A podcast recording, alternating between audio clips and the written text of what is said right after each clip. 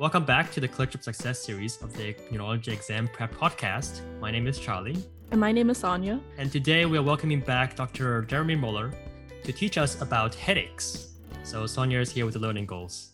So, the objectives for today are first to review some of the red flags that may point towards secondary causes of headaches. We'll discuss the 2 SNOOP 4 mnemonic, which medical students may be familiar with, uh, as, as well as some of the conditions that this mnemonic may point to. Then we'll talk about some key features of primary headache disorders. And finally, we'll discuss indications for neuroimaging in headache.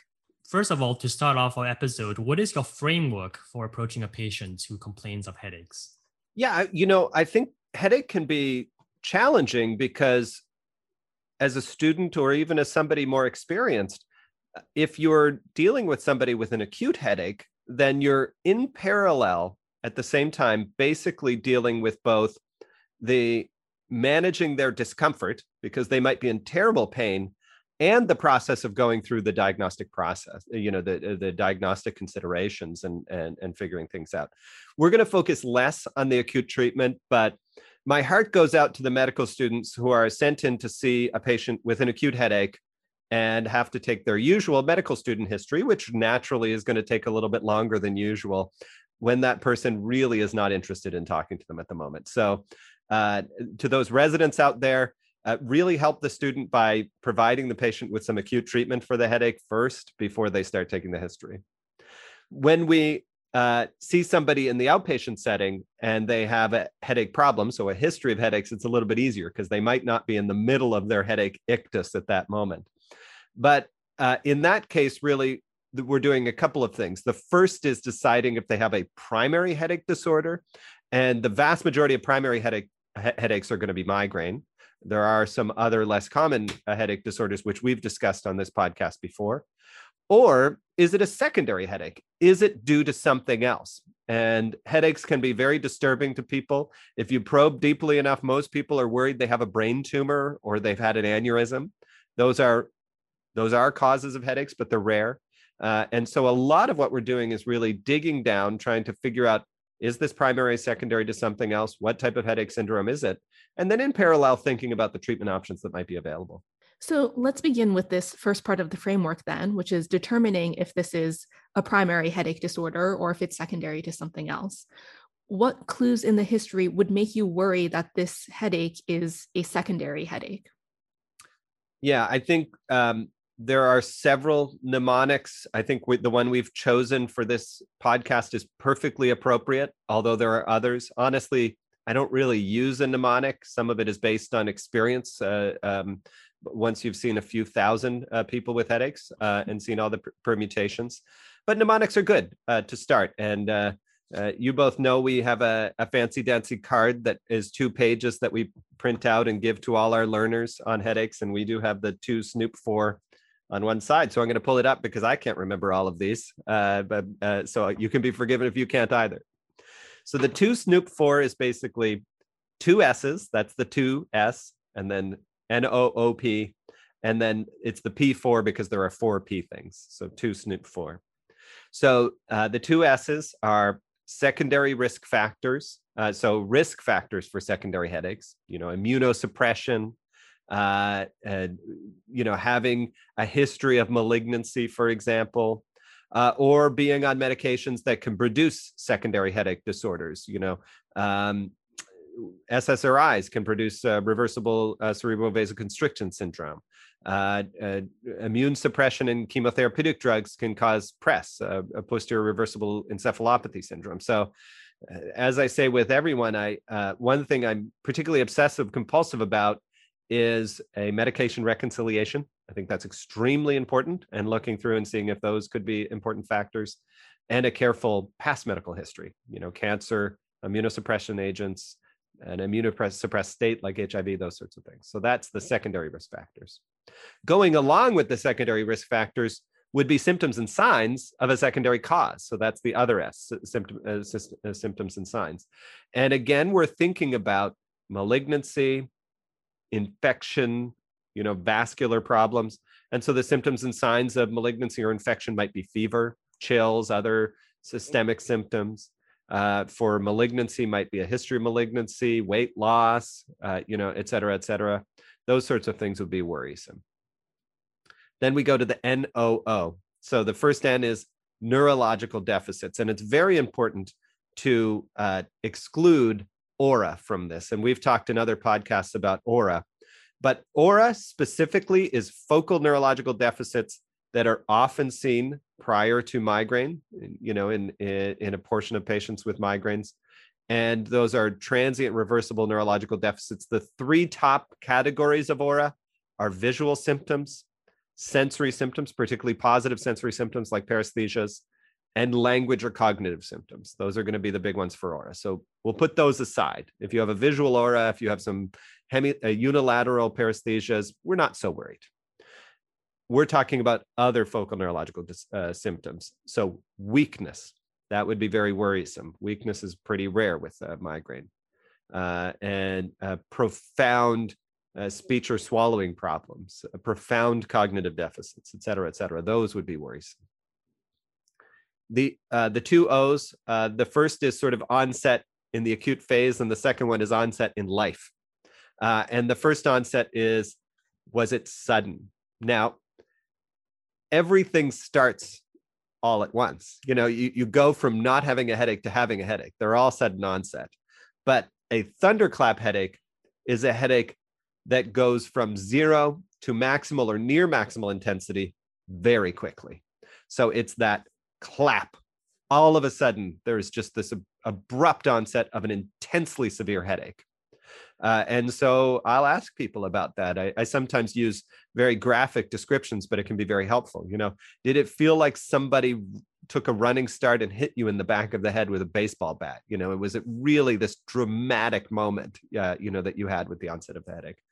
And uh, and thunderclap, there's a differential diagnosis for thunderclap headache, uh, which uh, we can't get into in, in, a lot of detail, but it tends to be vascular causes. So um, uh, subarachnoid hemorrhage from a ruptured intracranial aneurysm, uh, and uh, cerebral artery dissection, you know, things like that could be causes of thunderclap headache. And then we think about onset in life. Uh, most people with primary headache syndromes have an onset of their headaches earlier in life, you know, in childhood or teens or 20s. Uh, it's less common to have your first migraine of your life in middle age. It happens though, and probably still the most common cause of new onset headaches in middle age is probably migraine, but it certainly raises your antenna and raises the risk of other things. So if you're seeing somebody with their first severe headache with migrainous features at age 50, say, you're going to want to think about secondary causes. In the end, it may be migraine. It really might, but you're going to want to think about secondary causes. Then we're going to go to the four P's. So papilledema, optic disc edema, that is related to impaired axoplasmic flow, and that's uh, related to increased intracranial pressure. And increased intracranial pressure can have all sorts of causes. It could be idiopathic, or it could be related to a mass lesion. Positional component. Uh, so, is it worse when you're lying down? That might suggest increased pressure in your head. Is it worse when you're standing up? That might suggest decreased pressure in your head.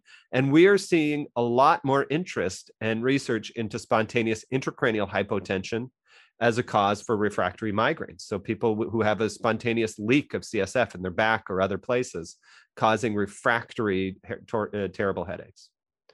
Uh, the third P is sort of a, a prior headache history with a change. So somebody has a long history of migraines but they say this is different. This this is a, in a different place. It has different characteristics at a different onset then we worry about that.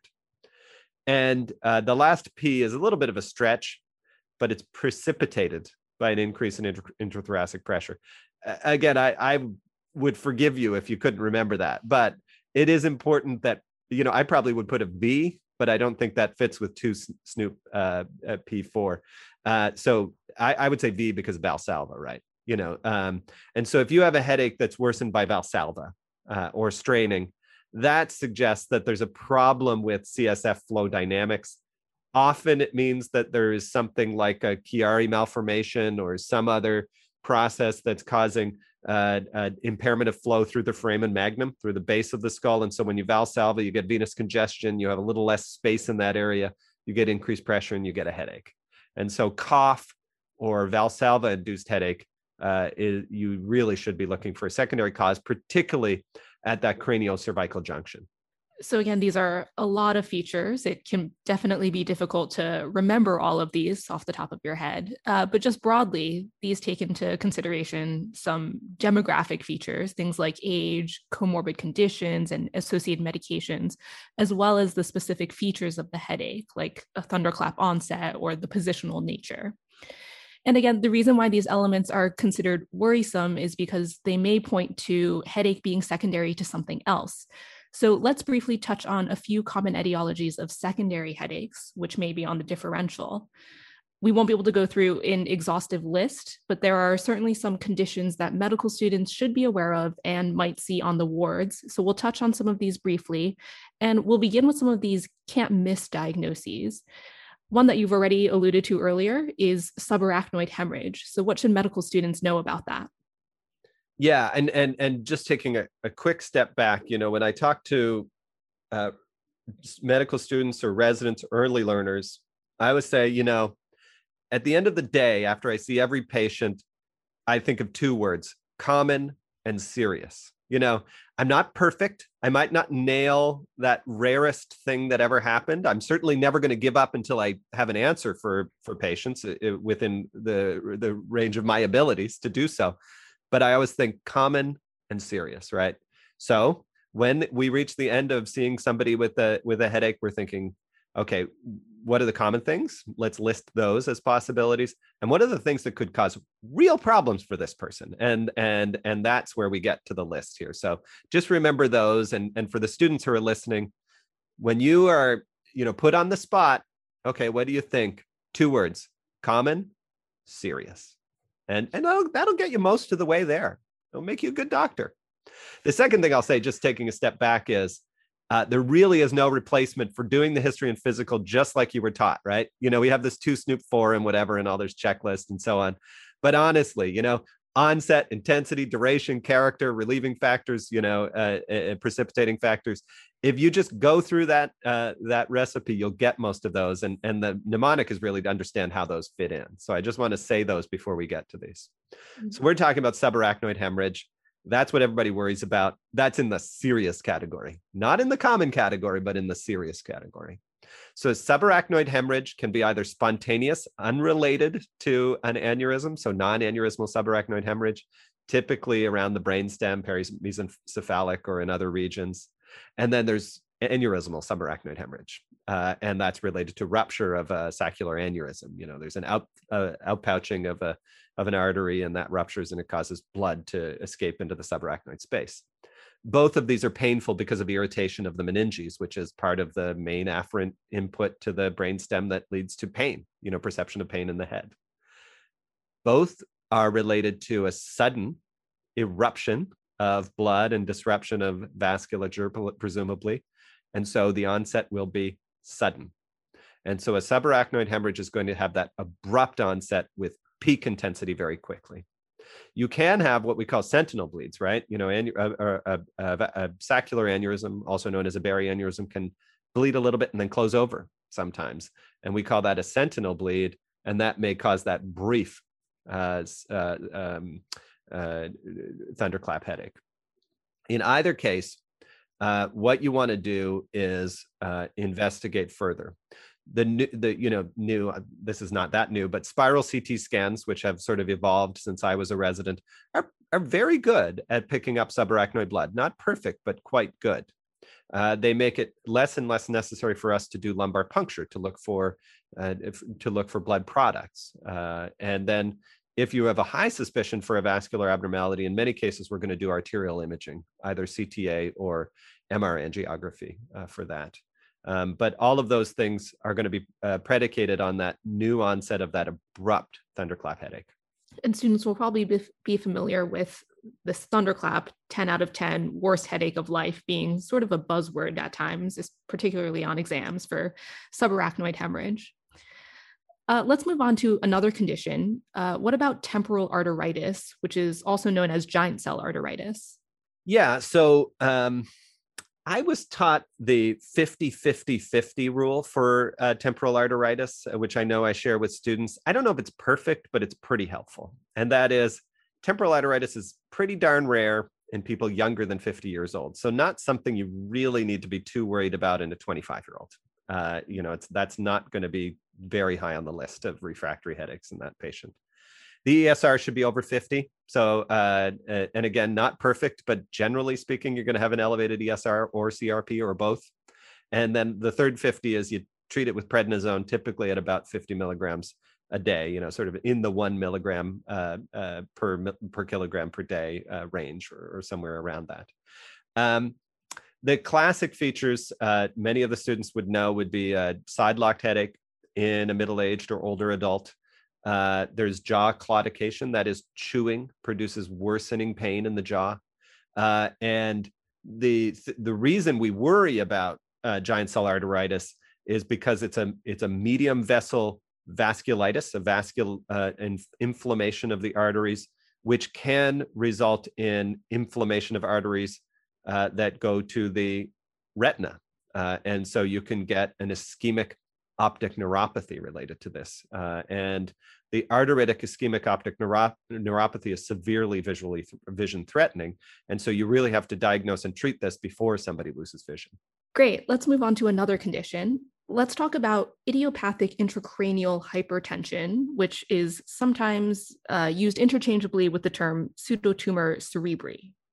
Yeah. And the reason it was called pseudotumor, uh, this is sort of predates uh, MRI technology or sort of wide availability of brain imaging, I think. Uh, but historically, this was called pseudotumor because one of the ways you would know or suspect that somebody had an intracranial mass prior to broad uh, imaging was if they had optic disc edema. You know, so in, in the past, it was very hard to diagnose brain masses without imaging. But if somebody had neurological symptoms that were progressing and optic disc edema, you you would strongly suspect an intracranial mass like a tumor. And so that's why it's called pseudotumor because you have this optic disc edema without a mass. Um, we call it idiopathic intracranial hypertension, which I think is a little more accurate and descriptive term uh, and less confusing. Look, there's nobody listening that has grown up in a world without wide availability of brain imaging technology. So we can probably move beyond some of these uh, old old-fashioned terms. Um, we don't know what causes idiopathic intracranial hypertension. There's some thought that it's more related to excessive production of CSF. Uh, and I don't know if there's an element of impaired absorption of CSF. Regardless, there is increased intracranial pressure without hydrocephalus. So you don't get enlargement of the ventricles or things like that.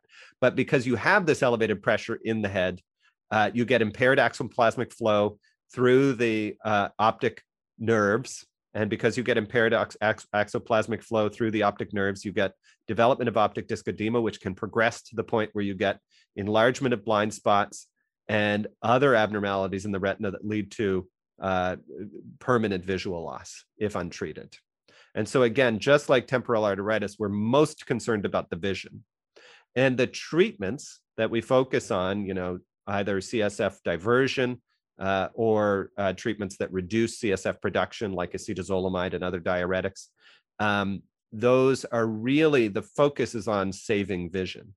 And in my experience, and I think in most people's experience, uh, the vision saving aspects of treatment tend to be a little bit more straightforward in most cases. You know, it, it's a little easier to sort of prevent pr- uh, progression of those symptoms uh, if you treat appropriately. The headaches can often uh, persist and people with IIH may also have comorbid migraines. So we may be treating both the visual uh, symptoms and then also adding on migraine uh, treatments as well. Uh, the clinical presentation is typically somebody who is overweight or obese, not always. Uh, it's more common in women than in men. Uh, there may be a positional component, but we sometimes don't see that. Asking about visual symptoms, enlarged blind spots, uh, difficulty with seeing in the center of your vision is important. If it's very bad, you can actually get a uh, non-localizing sixth nerve palsy. Uh, so you get basically, I think it's stretch along the sixth nerve, and you get difficulty with abduction of either eye, either clinically, uh, either by symptoms or on examination. Um, and then there are a few medications, uh, the retinoids, for example. uh, sometimes steroids, other medications that can cause uh, oral contraceptive pills, other medications that have been associated with IIH. So again, history, physical, medication reconciliation are all going to be really important. The reason that IIH is so important to know about uh, uh, is is that everybody with headache, both, first encounter and on subsequent encounters, you should be looking at their optic discs um, because uh, it's an easy thing to miss if you don't look. Uh, and the other reason, again, for all you future neurology residents out there, you get better at looking at optic discs if you do it in everyone uh, and you learn about the individual challenges and the nuances. So we should be doing ophthalmoscopy on everybody with headaches. Absolutely. And so we'll remember from the mnemonic that we discussed earlier, things like the papilledema, potentially a positional nature, all come directly from the mnemonic and may point you in this direction. Let's talk about now uh, spontaneous intracranial hypotension, which you also discussed a, a bit earlier. Yeah, this is one um, that's that's sort of a newer kid on the block. We've always known about this syndrome, but I think we're broadening our recognition of who might have this problem. Uh, and so this is a dynamically changing, certainly in my practice and in the people I refer to, you know, even more dedicated headache specialists. But the idea is that somebody with spontaneous intracranial hypotension has a CSF leak, usually in the spine, um, that has occurred spontaneously. And exactly how that occurs is not well known. There may be little blebs of the dura or the meninges that are sort of in the spinous structures that somehow through trauma or spontaneously rupture and leave a hole that allows this slow, steady leaking or this recurrent intermittent leaking of CSF through uh, the the uh, interstitial uh, tissues in the spine, causing this just chronically low pressure in the head. Head, and this chronically low pressure in the head leads to stretching of the meninges, which can lead to pain. And presumably, classically, if you're lying down, there's less of a pre- pressure differential between your head and your back, and you're going to have less symptoms. If you're standing up, there's more of a pressure differential between your head and your back, and you're going to have worsening symptoms. So, somebody who has much worse symptoms when they're standing, especially after a period of time, and very few symptoms when they're lying down, this is something you might think of. Now, it turns out that many of the bets are off, and that you can have spontaneous intracranial hypertension hypotension without having um, uh, without having postural symptoms. You may not have classic mri findings with that diffuse enhancement of the meninges that you're going to see because of the stretching of the meninges uh, uh, due to the low pressure. You might not have crowding in the foramen magnum of the brain structures because of sagging of the head. Those are sort of the classic things you would see but you might not see those. And we consider spontaneous intracranial hypotension on the differential of anyone with sort of new onset refractory or super refractory headache. That is new onset headache, which may or may not have migraine features, which just is impossible to treat, you know, not responding to anything. And just as an aside for those interested learners, there's a syndrome called new daily persistent headache. And what that is, is this headache that the person can remember the moment it started often. That's sort of a, a clinical feature. It's like I remember 215 on a Tuesday afternoon, I had this headache started and it's been with me ever since, you know, and it can persist for months or years. And it's famous for being so difficult to treat uh, and so disabling for patients. And I think people are looking back at, at, some of these people with new daily persistent headache and saying maybe they have a spontaneous CSF leak uh, in some cases. And, and maybe things like um, an empiric blood patch you know you put some blood in the in the back of the spine or a ct myelogram where you put a needle into the meninges uh, under the dura and inject uh, uh, inject contrast and do a CT scan to look for extravasation of flow. Maybe those are things that we need to do in patients with ultra refractory headaches to see if there's some other way to treat it. So again, a, a potentially a positional component here, uh, sort of the opposite of IIH, idiopathic intracranial hypertension, where with spontaneous intracranial hypotension, you tend to see improvement with lying down. But as you said, you know, not a hard and fast rule. Definitely patients who have this diagnosis who don't present that way. Uh, but really seems like it's a condition that should be considered for new headaches that are just refractory to, to treatment. Uh, let's move on now to posterior reversible encephalopathy syndrome, which is also known as PRES. Yeah, I think this is uh, this is a, a great one. I, I find this syndrome ex- incredibly interesting. It's something we encounter a fair bit uh, in the hospital setting. Uh, and uh, I don't really understand what what the cause is per se, but sort of the classic things you're going to think about when you're thinking about PRES in terms of presentation are going to be a headache often, uh, altered mental status, so some cognitive or or a level of arousal issues, classically visual symptoms because of the posterior component, so it starts in the occipital region, and and seizures. So somebody with headache, altered mental status, seizures and visual changes, I'm thinking PRES pretty high on the list. Um, of course, infection and other things are pretty high on that list too, but in the absence of infection. And um, PRES has a fairly classic um, MRI uh, characteristics, and that is that you see edematous changes and sometimes uh, restricted diffusion. Classically, in posterior head regions, but it can extend uh, anteriorly. There are variants that are maximal in the brainstem, you know, so it, it can have a lot of different features. And then I think the thing that helps you is if you have headache, altered mental status, seizures, you know, that sort of thing. And then you have some MRI changes with white matter and some gray matter changes that look edematous, even with some restricted diffusion, but multifocal or diffuse and you have a precipitating factor, then you think PRES. And the precipitating factor is probably the biggest one is is hypertensive emergency. And and we're talking really high blood pressures, you know, systolic blood pressures over 200 in many cases. Um, but then also certain immunomodulating medications. Uh, tacrolimus is classic uh, for precipitating uh, PRES. Uh, so in people with a history of organ uh, transplant, for example. Um, there are other chemotherapeutic agents, et cetera, et cetera, uh, then you're thinking about PRES. So I'm going to say it again medication reconciliation, history and physical examination, past medical history, all that stuff our med students who are listening here spend all that time practicing. It's worth it. There are no shortcuts in life. You know, if the, the answer will be revealed to you if you do these things even if you haven't thought of it in the first place. Definitely. All right, let's talk now about headache due to intracranial mass or tumor, which, as you said, is often something that, if you really dig deeply, patients will be concerned about when they have frequent headaches. Yeah, listen, it's the elephant in the room when I see a patient with uh, new headaches, right? Uh, you know, and, and so sometimes we have to uh, address it straight on. You know, I'll often ask, and, and this is just sort of a doctoring thing I'll share you know uh, that that I've been taught, which is I'll ask people, "What are you worried about?"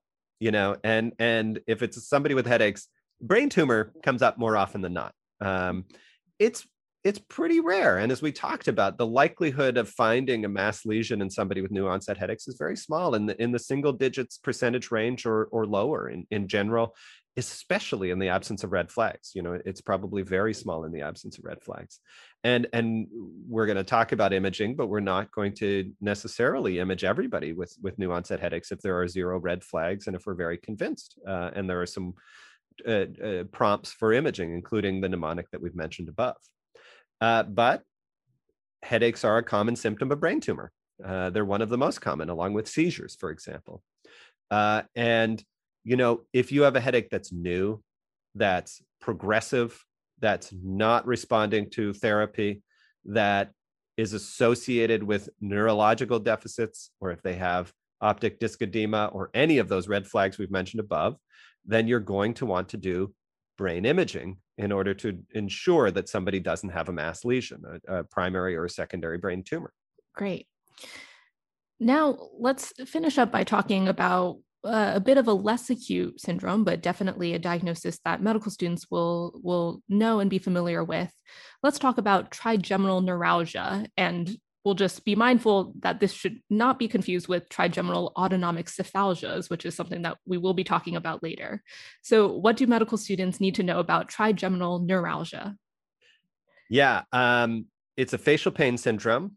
Um, I was taught somewhere or maybe i dreamed this um, a 30 30 30 3 3 3 rule for the for the location of the pain with trigeminal neuralgia does that add up to 100 adds up to 99 i think So, uh, and and again, the listeners may find the reference. I haven't found it uh, somewhere. I came across this, and it seems to fit more or less. I've checked with the headache experts, and they say this sounds reasonable.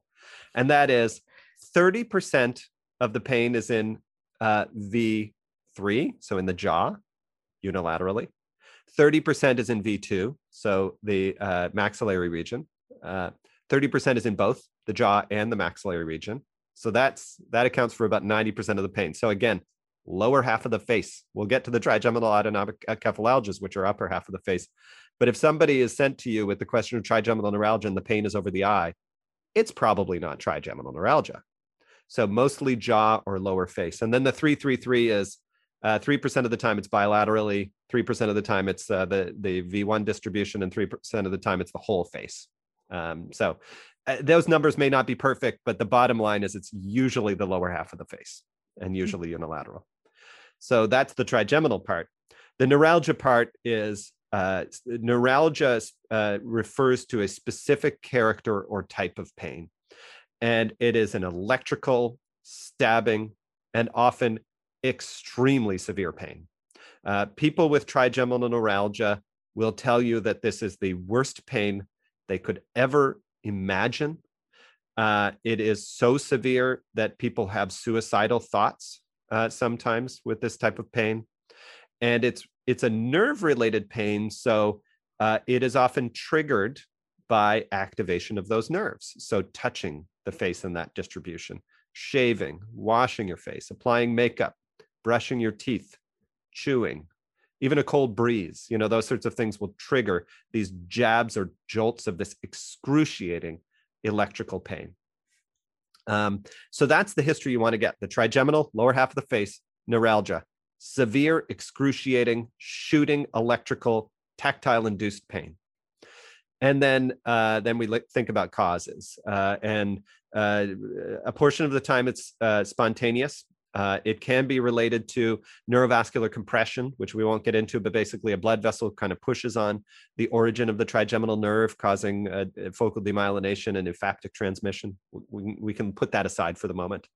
And uh, in in uh, in young people, we also want to worry about demyelinating disease like multiple sclerosis. So, uh, in a young person with new onset trigeminal neuralgia, I, I will likely be investigating for possible demyelinating disease with an with an MRI. Okay, so to recap, we've focused so far on the first part of your framework, which is to determine if this is a primary or secondary headache disorder. And so we've discussed a lot of the red flag features using the 2 SNOOP 4 mnemonic, uh, as well as some important etiologies of secondary headaches that this mnemonic may point to. And these, these can't miss diagnoses include things like temporal arteritis, which is can't miss because it's vision threatening, as well as uh, various causes of increased intracranial pressure, whether that's idiopathic or due to a lesion like a bleed, as in subarachnoid hemorrhage or, or a tumor. Couldn't have said it better myself. so that wraps up our first segment on headaches, and specifically, we focused this time on secondary causes of headache. Uh, in our next episode, we'll be focusing more on primary causes,